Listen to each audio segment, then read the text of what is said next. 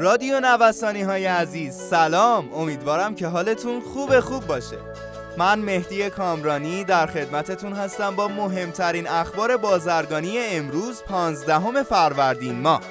اسپانسر اخبار بازرگانی ما گروه بازرگانی جی تی جی ارائه دهنده انواع خدمات تجارت و بازرگانی هستند همراه ما باشید.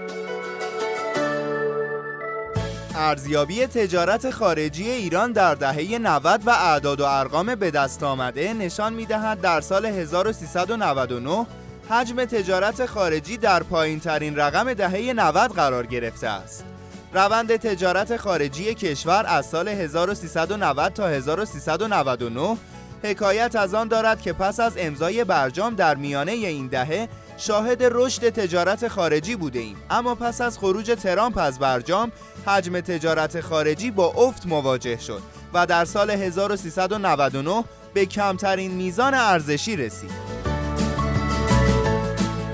عضو هیئت نمایندگان اتاق بازرگانی تهران از حضور استارتاپ ها در نمایشگاه مجازی خبر داد.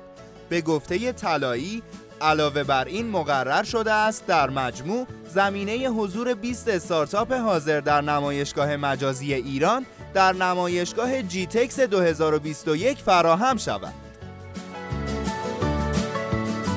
مدیر کل بنادر و دریانوردی مازندران از تخلیه و بارگیری حدود 935 هزار تونی کالا در سال 99 خبر داد. به گفته وی احداث مخازن روغن خوراکی به میزان 98 درصد احداث کارگاه چوب خشکنی به میزان 90 درصد و احداث سیلوی غلات با سرمایه گذاری در بندر نوشهر به میزان 98 درصد از دیگر فعالیت های انجام شده در بنادر مازندران در سال گذشته بود. مدیر کل دفتر عربی و آفریقایی سازمان توسعه تجارت ایران با اشاره به تدوین برنامه توسعه تجارت ایران با کشورهای همسایه عربی گفت پیگیر صادرات گاز و برق به عنوان دو پروژه صادراتی ایران به عمان هستیم. مدیر کل بنادر و دریانوردی امیرآباد گفت از اهداف بندر امیرآباد در بخش سرمایه گذاری می توان به جذب سرمایه گذاری بخش غیر دولتی به مبلغ 800 میلیارد ریال در زمینه صنایع تبدیلی، تولیدی، احداث مخازن روغن خوراکی و بازنگری قراردادهای سرمایه گذاری و همچنین اجرای طرح جامع کالبدی منطقه ویژه اقتصادی بندر امیرآباد به میزان 100 درصد اشاره کرد.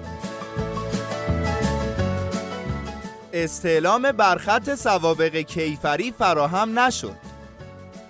وزیر سمت در نامه‌ای به رئیس قوه قضاییه اعلام کرد به رغم پیگیری های مکرر دسترسی برخط به سابقه کیفری دارندگان و متقاضیان کارت بازرگانی جهت رتبه بندی این کارت ها هنوز فراهم نشده است. گفته می شود دولت چین در حال برنامه ریزی حذف مشوق مالیاتی 60 قلم تعرفه گمرکی مرتبط با فولاد است که از ده آوریل یا حدود یک هفته دیگر اجرایی خواهد شد.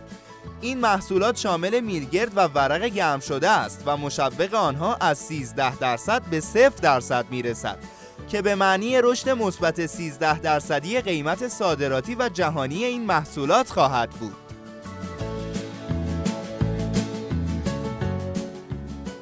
خیلی ممنونم که امروز هم در بخش اخبار بازرگانی ما رو همراهی کردیم. همینطور از اسپانسر این برنامه گروه بازرگانی جی تشکر می‌کنم. مجموعه جی رو می‌تونید از gtg.ir دنبال کنید. امیدوارم همیشه و هر جا که هستید شاد و پیروز باشید و تا اخبار بعدی رادیو نوسان شما رو به خدای بزرگ میسپارم. خدا نگهدار.